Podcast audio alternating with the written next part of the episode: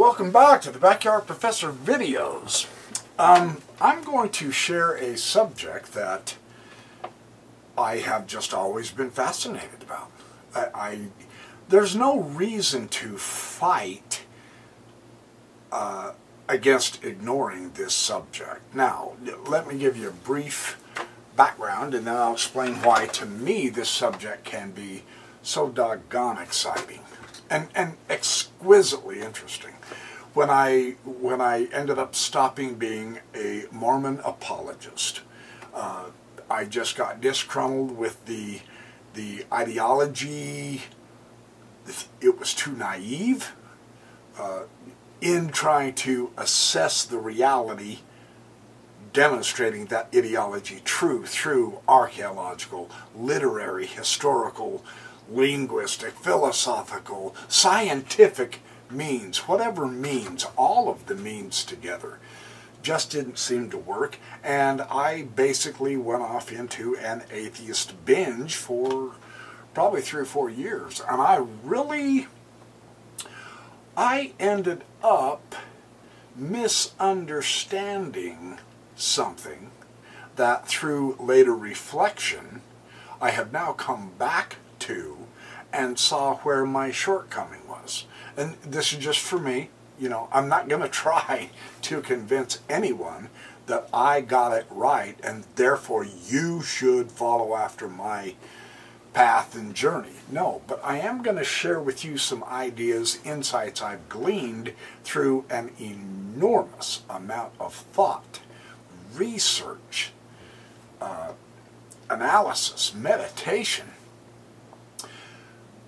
I think the atheists have gotten some things very right and correct and, and powerfully argued for.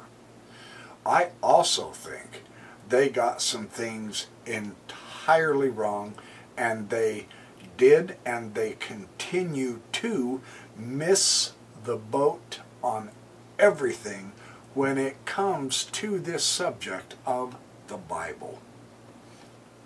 That's just what I, this is me. This is my approach. Uh, and I'll share with you through several videos uh, the shortcomings as well as the strengths of the atheist argument. In a nutshell, uh, so far as I can give it to you. Based on what I see right now. Now, this, this shows, sincerely you guys, the uh, the importance of remaining flexible. Uh, love him or hate him, Hugh Nibley got it right in zeal, uh, the zeal for knowledge, or I can't remember. Zeal without knowledge. I can't remember the name of the article. Dang it, it's one of his best ones too. Zeal without knowledge. Zeal without knowledge, yeah. Uh, the correct cure for um, arriving at a point where you think you have it all figured out is to keep forging ahead. Look, I, I don't care if you agree or disagree with his Book of Mormon Apologetics, his Book of Abraham, his ancient history, that's irrelevant. He got that one right. What I see the atheists doing correctly is they have really truly pulled the rug out from under the feet of an ideological interpretation of what was hoped the Bible would end up being, right? And the naive application of archaeology, biblical archaeology, which is a misname, and thereby proving or even supporting one's religious hopes, ideas, beliefs, faith, what have you, right? The ideas uh, because of the, look, there can be no finality, man. That that is that is square number one here. Uh, if you want certainty, if you want finality, then you really are going to have to agree to adapt to the faith paradigm, which, from my personal stance, can't be right, ultimately, because we don't get certainty here. I, I you know, testify all you want against that, it's not going to affect me. We are finite and limited here. We only get a small slice, whether it's through vision, hearing, taste, sight, smell, whatever, uh, compared to the spectrum that is available. Our brains are not sponges absorbing all of it. Our brains are filters keeping the vast majority of reality out. We are very limited. We can't deal with certainty. The, the hope, seems to me like, was the scholars were attempting. And I mean, this went on for like 100 years, really. Starting in the, uh, well, let's say mid 50s. Let's say, just because most of us are Mormons or former Mormons, whatever, let's say as a starting point, Joseph Smith's death on to the 1970s. 1840 to 1970. 130 years. That'll keep things simple. Yeah?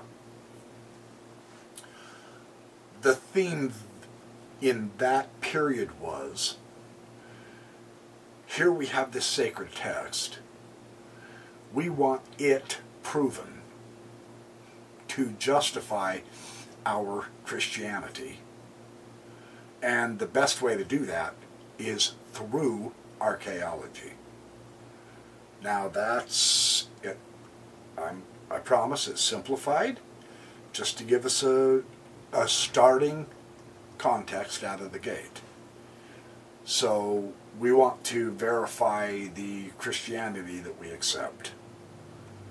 From 1840 to 1970, that was the generalized method.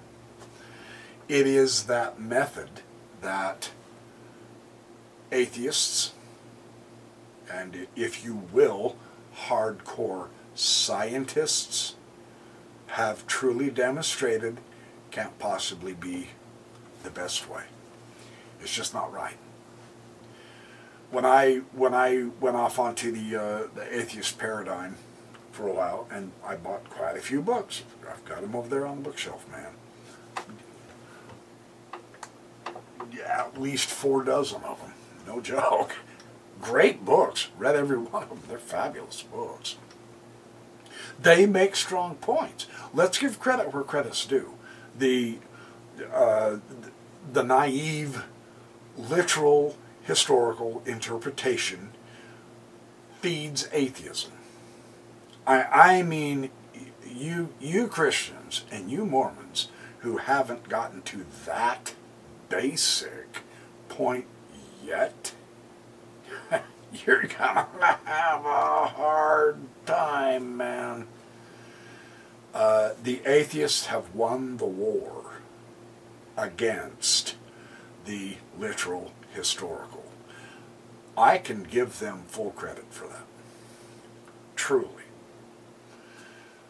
The way in which uh, Christians and Mormons literalized it, that can't possibly be real. That is the atheist success story. That is the paradigm that they have eliminated as as uh, being rational or credible, however you want however you want to look at that. So, in that sense, point to the atheists. You got to give them credit. You, if you think you're going to refute the atheist arguments against your literal history, you, you obviously have not been paying attention to what they're saying or writing, truly. Now, that being said, as we've gone through this last uh, 130 years, new materials have been acquired through the relentless curiosity, thank God, of all parties involved. Didn't matter whether you're a fundamentalist Christian, didn't matter whether you're a Mormon, didn't matter whether you're a literal dirt digging archaeologist, it didn't matter if you were a scholar dealing with texts, it didn't matter. Everyone involved with this extra amassing of material, archaeologically discovered material now. I'm thinking things like the Ras Shamra texts, 1928 I believe, and the vast majority of them still are not translated, amazingly enough. I'm talking about discoveries like the Gilgamesh epic, the Mesopotamian Enuma Elish, the the pyramid texts, the Egyptian coffin texts, the books of the dead, the Dead Sea Scrolls are the famous ones, the Nag Hammadi. They, they've now discovered various palimpsests, that they have now, because of our electronic wizardry, we can see underneath the surface text to see what had been erased, and we're finding some really cool stuff there. Archaeologically, there's been a lot of texts discovered that truly change the picture. In the process, and, and we found more and more ruins that were not mentioned in the Bible. We have discovered that many, many identities of ruins that had been identified with the Bible actually were misidentified. There's been others that were skipped over that have now been identified, and we find now, aha, that does have a biblical tie in with uh, a particular city or area that the Old Testament or the New Testament does mention. So through this process of time, of effort, of creative imagination and enormous work physically, spiritually, mentally, psychologically, scholarly, our picture has changed.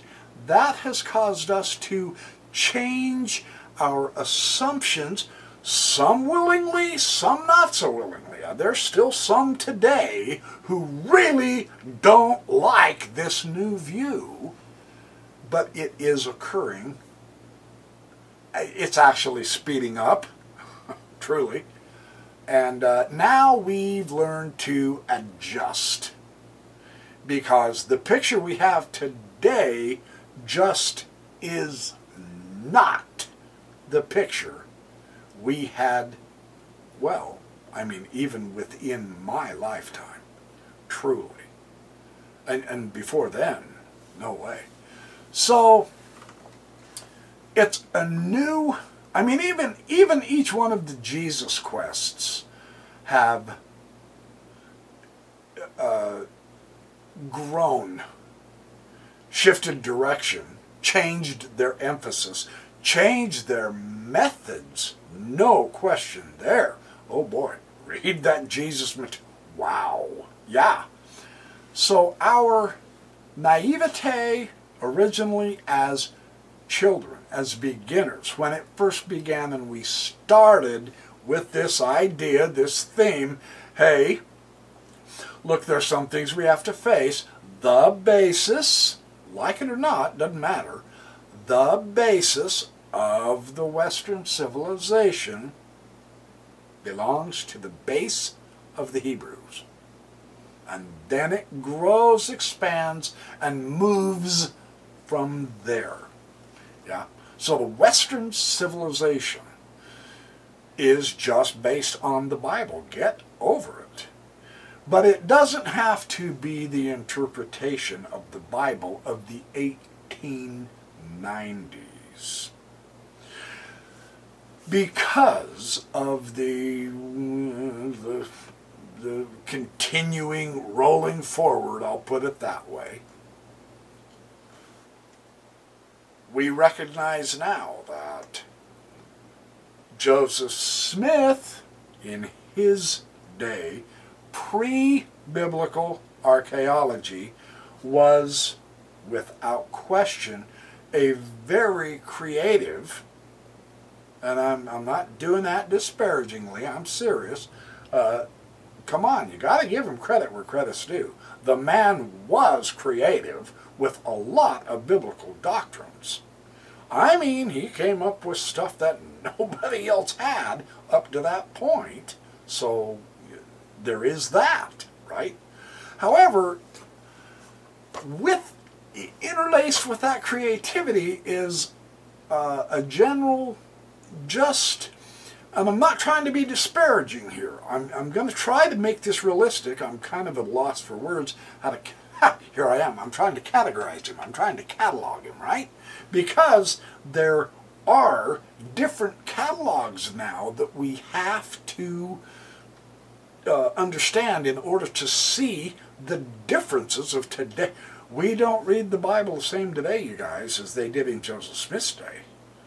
I, I mean, if you really think that's the case, you're way behind. You got to time to come up to date. Maybe my videos can help you do that because this is one area that I am greatly exercised and interested in because for me, just for me, the ancient stuff is fascinating. Uh, it is interesting. It's remarkable. It's useful. Just bear with me on that one. Joseph Smith approached the Bible just like everybody else did in his day in a, a much simpler, and I'm not saying immature, because it wasn't immature. He put great energy into it. Come on. He is, he is further beyond than the dinglings in Salt Lake City right now today who are scared spitless of learning anything. At least Joseph Smith gave it a college try, and he gathered the group of the guys together and said, let's start a school of the prophets. Why on earth was that never ever picked back up and carried forward all the way up to today? Why weren't we learning those languages of the world? Joseph Smith himself set the precedent, and his later followers lazy learners all, refuse to pick it back up. And it is to their loss, no question. With what very little I've studied the Hebrew and the Greek at this point, I can tell you right now, it is an opening experience into the, uh, well, the ancient world, the Bible, spirituality, uh, historic reality, etc. But it's it can't be the same. It's not the same as that manner in which uh, Joseph Smith read it. We've changed that. We've gotten we've gotten to the point to where we can't approach it constructively or usefully now based on all that has gone on since Cumorah. I'll steal one of Nibley's lines. I'll steal one of his book titles. Since Cumorah, he wanted to show the progress of, of archaeology and history and, and the answering of the criticisms of the Book of Mormon and things like that. Okay, yeah, since Cumorah, since Cumorah, up to today, really, we can't, you can't go back. Once you take the rose-colored glasses off, you don't get to put them back on and imagine, ah, oh, there's reality. And no, you're aware you've had a filter on. Once you take that filter off, you have to see things differently. That's my point. We have no choice today. But it is a remarkably fascinating thing we're seeing today. And what I wanted to do is share why archaeology did not support, sustain, verify, if you will, my faith that I was taught I should have religiously based on the way that I was taught on how I should read the scriptures. And, and I did that for a long time. And now I see that while that might have some value, really truly it's time, I mean, I, I, I hate to use the metaphor out of the scripture, but Paul comes to mind, truly. When I was a child, I behaved as a child. I spoke like a child. I acted like a child. But now it's time to put away that and move forward, move on. Because, like the butterfly coming out of the cocoon, once you're done being a caterpillar, you can't stay in the cocoon. You spread your wings and you fly out into an entire new, open, beautiful view. This is a good metaphor for what has occurred uh, worldwide with the scholarship, with the religious people, those who are paying attention, uh, with in, in relation to the Bible and in relation to ancient Israel. Here's the thing that also is so really, truly fantastic. We now know, without question, that the question isn't just about ancient Israel. Now, they may not have even been the major culture. And we're aware of that now. Man, they may not have even been the major influence.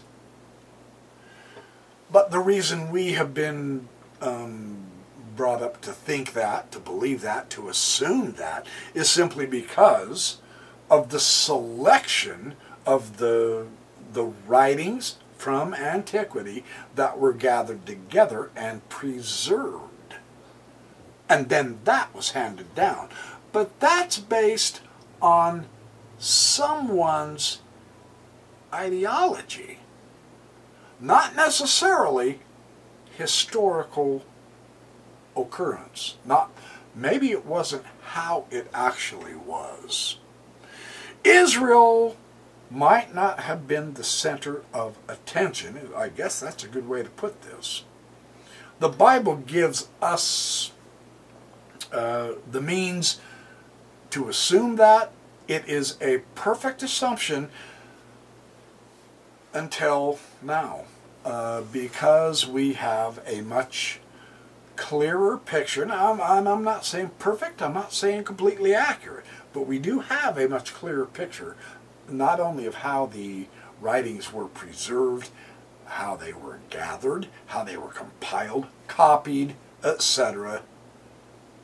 And in some cases, unfortunately, other writings were ignored and therefore they crumbled to dust, or else they were deliberately destroyed, fires, wars, what have you, so that our value is skewed by simply the preservation of the biblical text. Right? that could be an assumption. You know, we assumed that uh, Israel was the greatest powerhouse, say. Whether that's militarily, economically, spiritually, etc. Man, at one time, they they all thought, I, I mean, you can even read the Bible today, and it just shocks you, but they actually thought Israel basically existed and survived in a vacuum. There was no other environmental influence whatsoever, only God and Israel, only God and Israel. God would speak and Israel would either obey or disobey or whatever. I mean, even the prophets ranting and raving and screaming against the other nations, Isaiah and Jeremiah and all them. Well, yeah, but they were always over there. You know, they had the they had the different deities, they had the different culture, they dressed different than we did, they certainly ate different foods. They didn't have our scripture, so they don't have our understanding, so they don't have our covenant, so we are the primary inhabitants in this area. See, all of that's assumption. And all of that has basically been modified, uh, pacified perhaps is a good way to put it, simply because our we have, I mean, come on, we have 3,000 years of historical telescoping back and a broadened context, we have a 3,000 year advantage on theirs, on their view. And that's why we can now see the focus better and that has changed the dynamics concerning international relationships back then and how they existed, how they were formed, how they influenced other people. There are several other groups of people that weren't even mentioned in the Old Testament that we are now well aware existed right within Israel's borders. And you say that can't be because God gave each one of those 12 tribes a piece of land and that was sacrosanct. See, that is the assumption of having the survival of only the Bible. That's our modern assumption based on an ancient ideology. Well, we're the chosen people. We're the important ones. So only this is our land. God covenanted with us. He promised Abraham the land, right? And so from their perspective, they identified their different tribes and peoples in various parts of that land. And now we know, I'm not kidding, archaeologically, historically, documentarily, we know there were other groups of people that they never even mentioned because they just weren't important. Well, they aren't covenant people, don't sweat. Forget them. Let's talk about the tribe of Dan. Dan's doing something wrong over there. Or Judah, or Reuben, or Simeon. And, and then you have that famous legend, the, the lost ten tribes, you know, they were taken away in the north by Sennacherib of Assyria. See, all of that is from the Israelites' point of view, and that's what's been preserved. That's what we have. So we think we know all about the history of the ancient Israelite land area. All the way up and down the coast of the Mediterranean.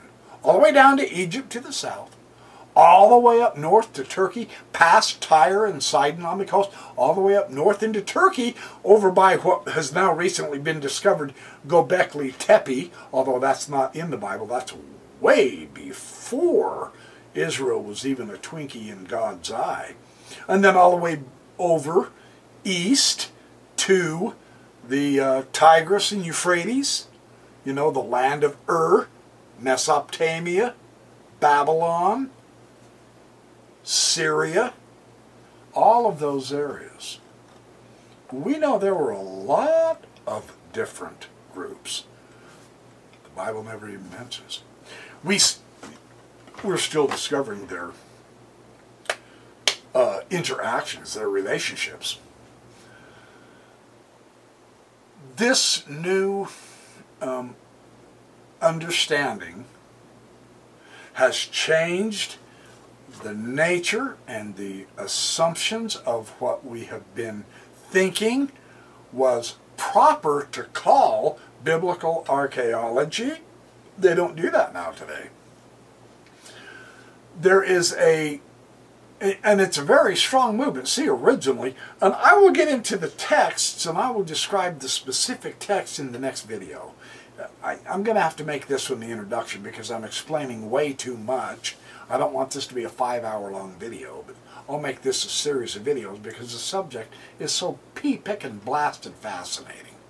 Because of the way archaeology is being carried out now, because of the really cool scientific breakthroughs of ground penetrating radar and drone flying overhead and seeing things from above we are finding new settlements and areas, new trails and paths, new ancient boundaries between lands and stuff. We're seeing we're seeing where the old water shorelines of certain lakes or old riverbeds went and they're beginning to make more sense of some of the things that are mentioned in the Bible that everyone's been throwing up their hands and just guessing about.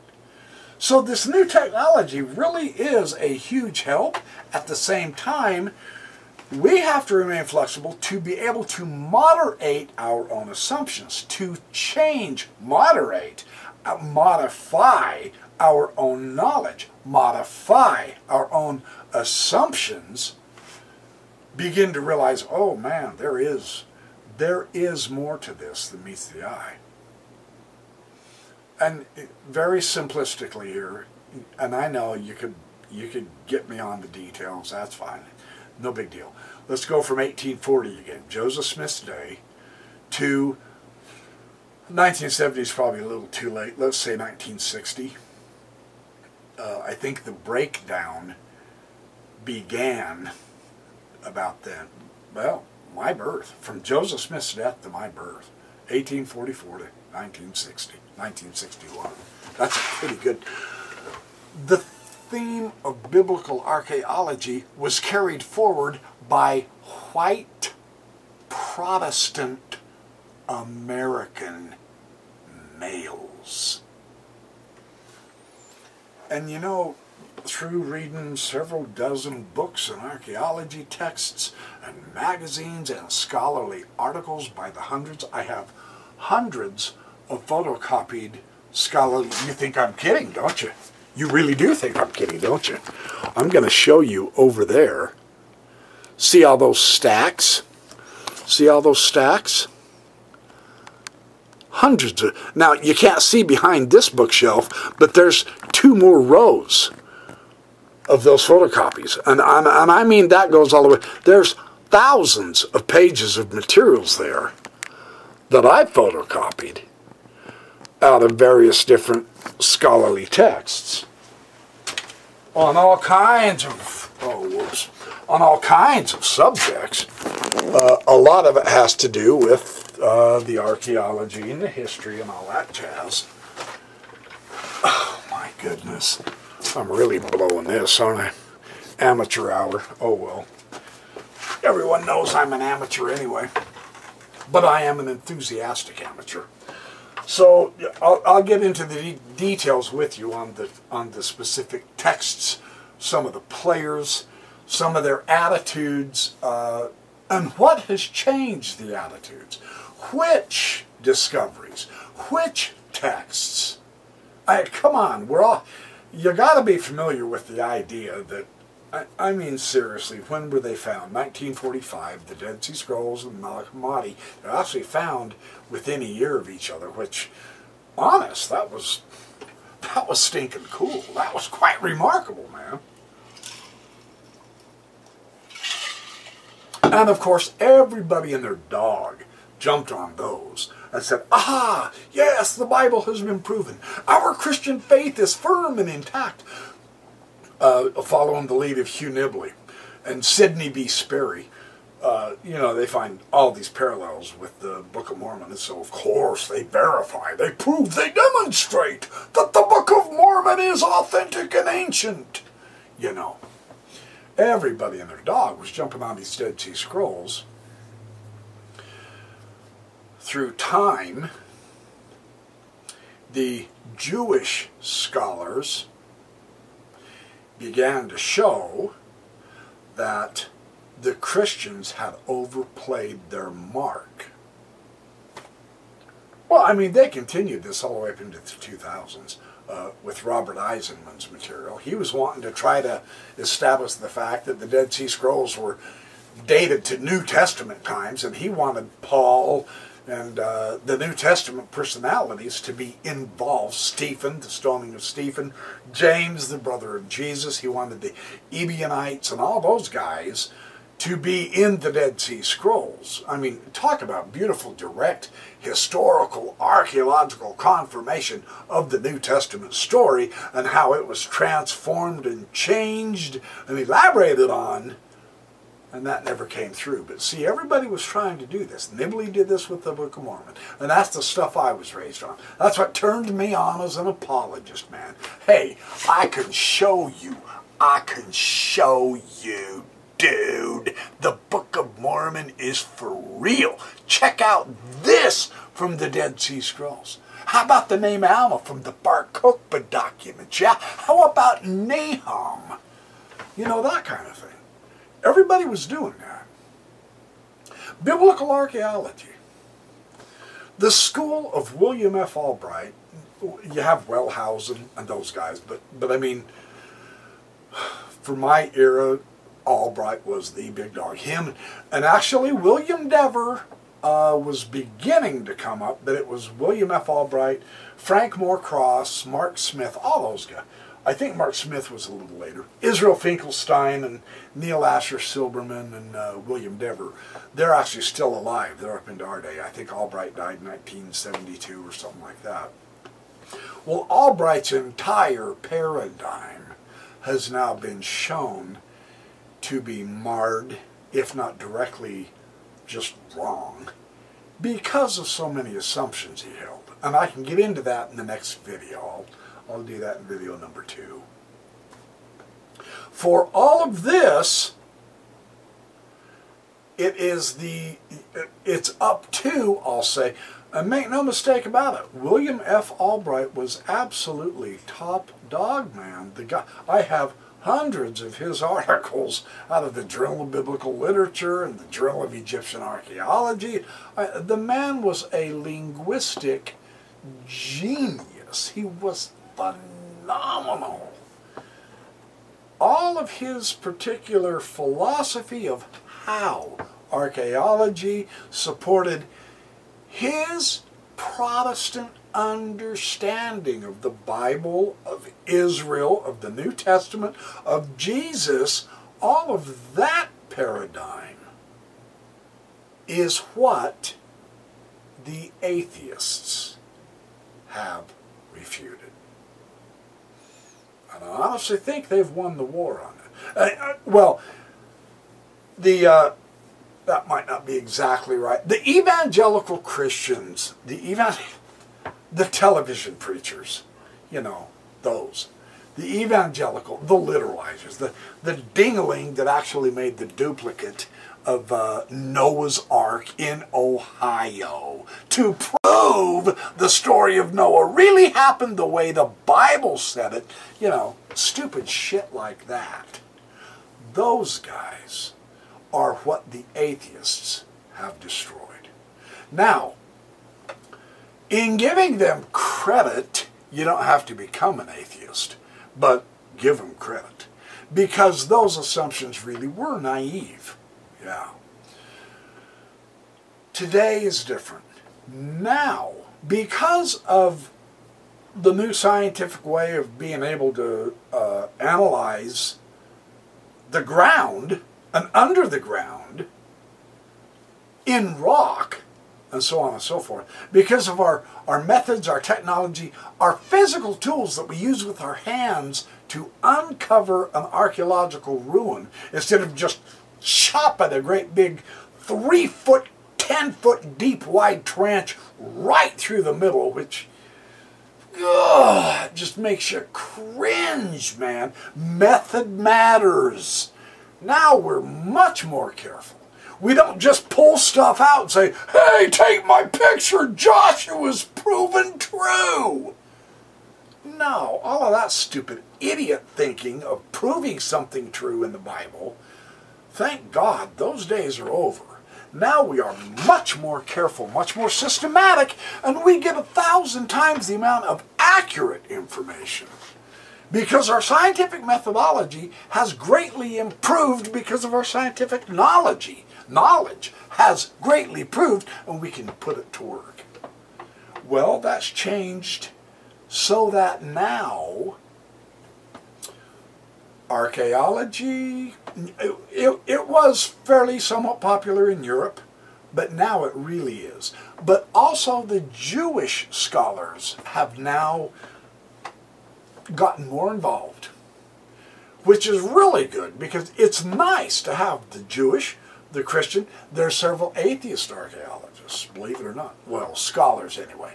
So this idea of having the Christians, the Mormons jumped on this, you know, um, having a cross-disciplinary intellectual, spiritual group working together on uh, an archaeological, within an archaeological context, that's much better. I, I mean, now we can begin to get uh, much closer to reality. I, how else am I going to put this, right? So, so today there are some exciting new philosophical approaches. There's some exciting new, and and the the support. Come on, archaeology doesn't make you a millionaire unless you find King Tut's tomb, right? And the vast majority of archaeologists don't find that great of a finding. Uh, but the the support for it now, uh, it, it, comes and goes. I hope it's a little better. Uh, Dever really kind of screams about that, and rightly so, because we've actually rounded a corner, and I'll explain that in the next video too.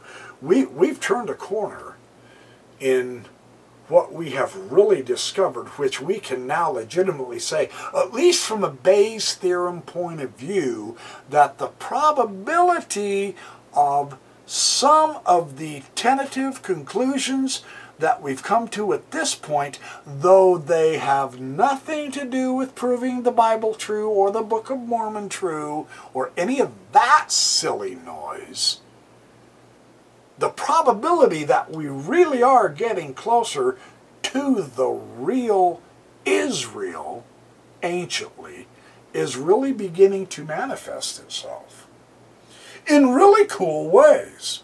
And that's what I want to share with you. I wanted to get into it with all these texts. I've got, I've got a bunch more stupid books to show you and try to describe some different archaeologists, uh, their methods, and their ideas and their hopes and their goals and, and how they're working with the material remains now. And what is the actual relationship with archaeology and history? What is the actual relationship between history and religion? What is the actual ancient, the, the actual relationship of culture with history? Or culture with religious history? What was the ancient politics like? Did ancient politics really affect the way we read the Bible? You bet your bottom button it did. Well, now we know that. So our interpretations are actually beginning to be much better, much more realistic.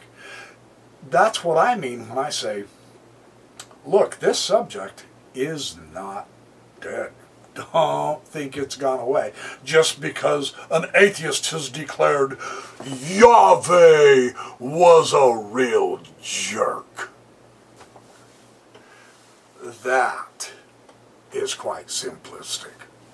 There, there are much more interesting ways to look at it than that.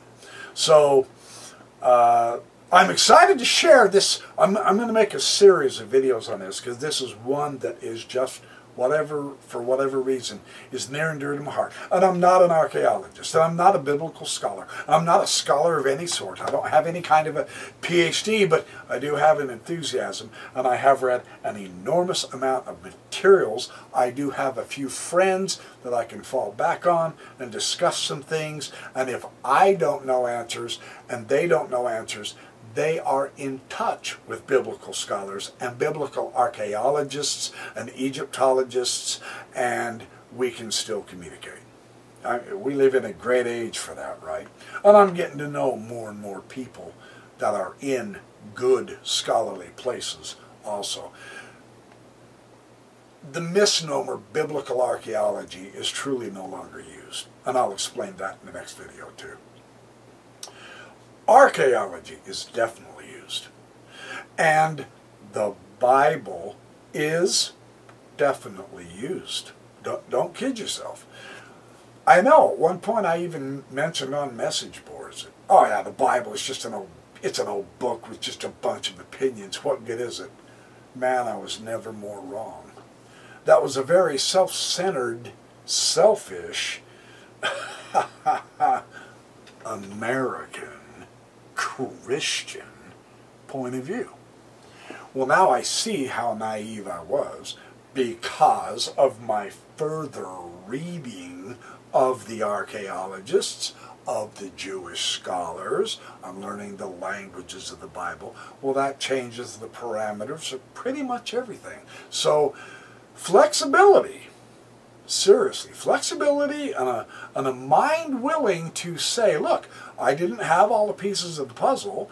I have acquired some new evidence in a very Bayesian theorem type thinking. I have acquired new nuances of evidence. I need to integrate that into my picture and I need to adjust my belief or, or adjust my knowledge of my thinking and I need to keep expanding and growing and when when you don't know it's good. It's okay to say I don't know because the vast majority of this stuff I don't know. But when you do know and you acquire something new and it says you were wrong about that so let that go and, and look at that now this way.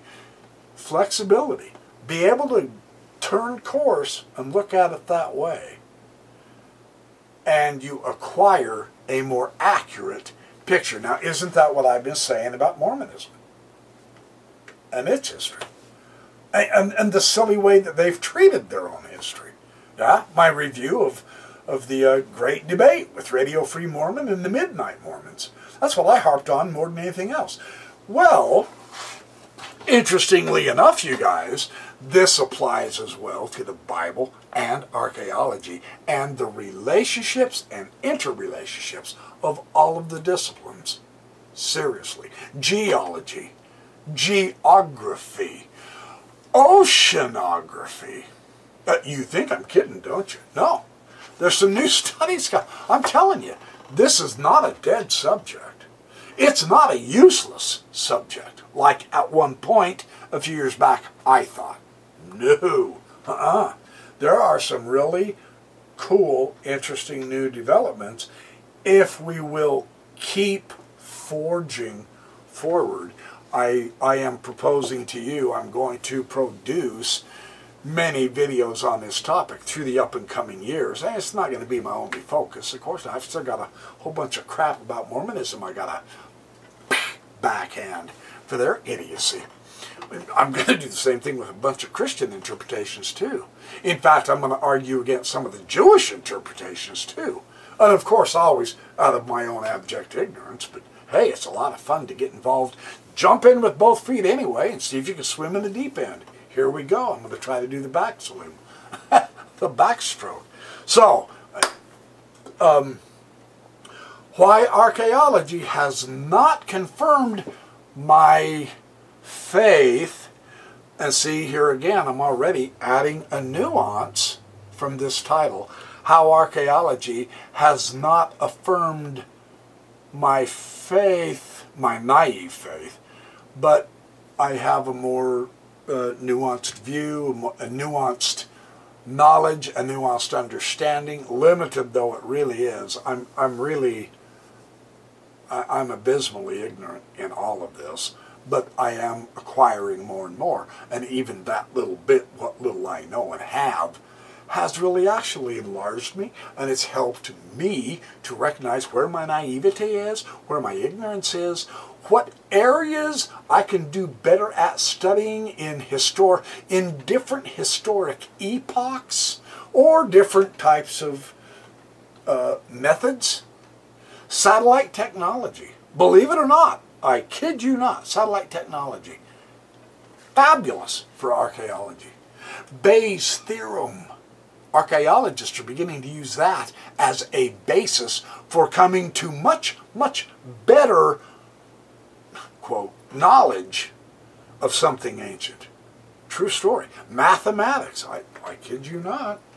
So, exciting things. Exciting things. And, and I'll share these with you.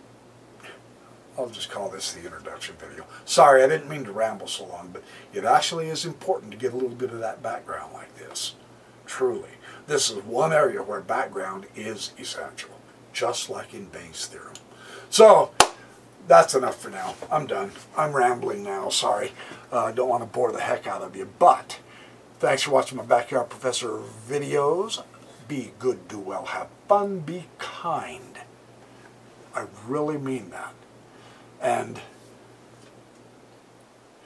truly, let's remember those poor people in that ridiculously stupid, heinous, immoral attack by that lunatic in that van that ran through that Christmas Day parade and killed five people. They were aged 52 to 81, and he hurt about 48 children. Six or seven of them are critical. They may not live. Uh, we don't we don't need to do this. Come on, we, we don't need to be this way. We don't need to accept that kind of behavior. We're better than that. Let's put on our better selves. Let's come together, learn. Sure, we can disagree and all that jazz. But let's do this together as genuine human beings, working together, not condemning, judging others because they think differently or smell different than we do or look different than we do. We don't need to polarize things, you know. We're in this together, so let's have fun together. That's my philosophy.